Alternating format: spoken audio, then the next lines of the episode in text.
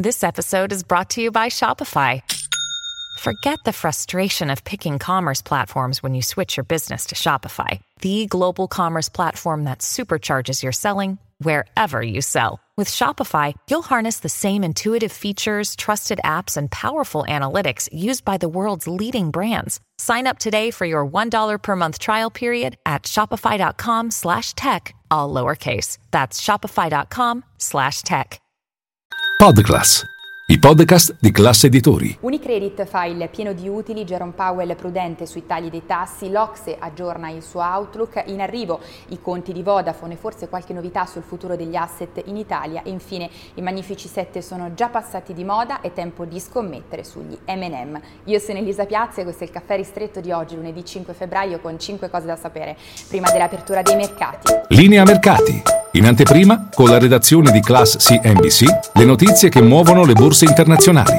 Uno, ripartiamo subito da Unicredit che ha chiuso un 2023 da record, sono usciti poco fa i risultati, bene l'intero 2023 è stato chiuso con 8,6 miliardi di euro di utili, sopra le attese del mercato fermi a 7,9 miliardi, eh, tutto questo significa che la distribuzione per l'intero 2023 tra dividendi e buyback è pari al 100% dell'utile, pari dunque a 8,6 miliardi di euro. Per il 2024 Unicredit si attende un eh, livello di utili pari paragonabile a quello del 2023 e una distribuzione pari al 90% dei eh, profitti. Eh, Unicredit apre le danze delle trimestrali delle banche a Piazza Affari, domani toccherà Intesa San Paolo, nei prossimi giorni tutte presenteranno grossomodo i loro risultati e poi la settimana che vede protagoniste le banche si chiude con l'Assion Forex a Genova, il primo per il governatore di Banca d'Italia Fabio Panetta. E poi due ci spostiamo negli Stati Uniti perché Jerome Powell nella serata di ieri in un'intervista a CBS durante 60 Minutes ha di fatto ribadito la sua prudenza sui tagli dei tassi, il ritmo sarà più lento di quanto prezzato dal mercato, dobbiamo essere davvero sicuri prima di intervenire, ha detto Jerome Powell. E poi tre ci spostiamo a Parigi perché oggi l'Ocse aggiorna il suo outlook, nell'ultima previsione, quella di fine novembre, vedeva il PIL eh, globale crescere del 2,7% nel 2024, quello della zona euro dello 0,5%, 0,9% e quello dell'Italia dello 0,7%. Staremo a vedere se e come modificherà le sue stime.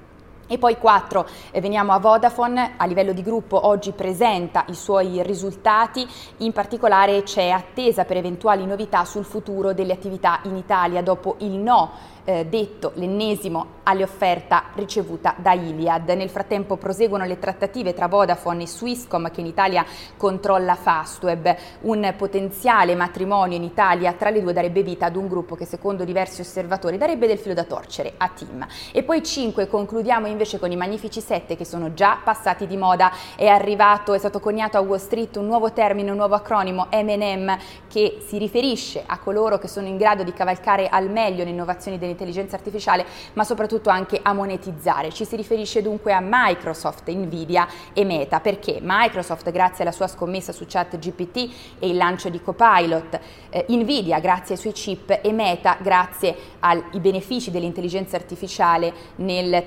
targetizzare la pubblicità sulle proprie piattaforme, l'abbiamo visto anche nei risultati di pochi giorni fa. E dunque la scommessa ora non è più sui magnifici 7 ma sugli M&M, nuovo termine, a Wall Street. È tutto per il nostro caffè ristretto, ci vediamo in diretta a Caffè Affari con tutte le notizie e le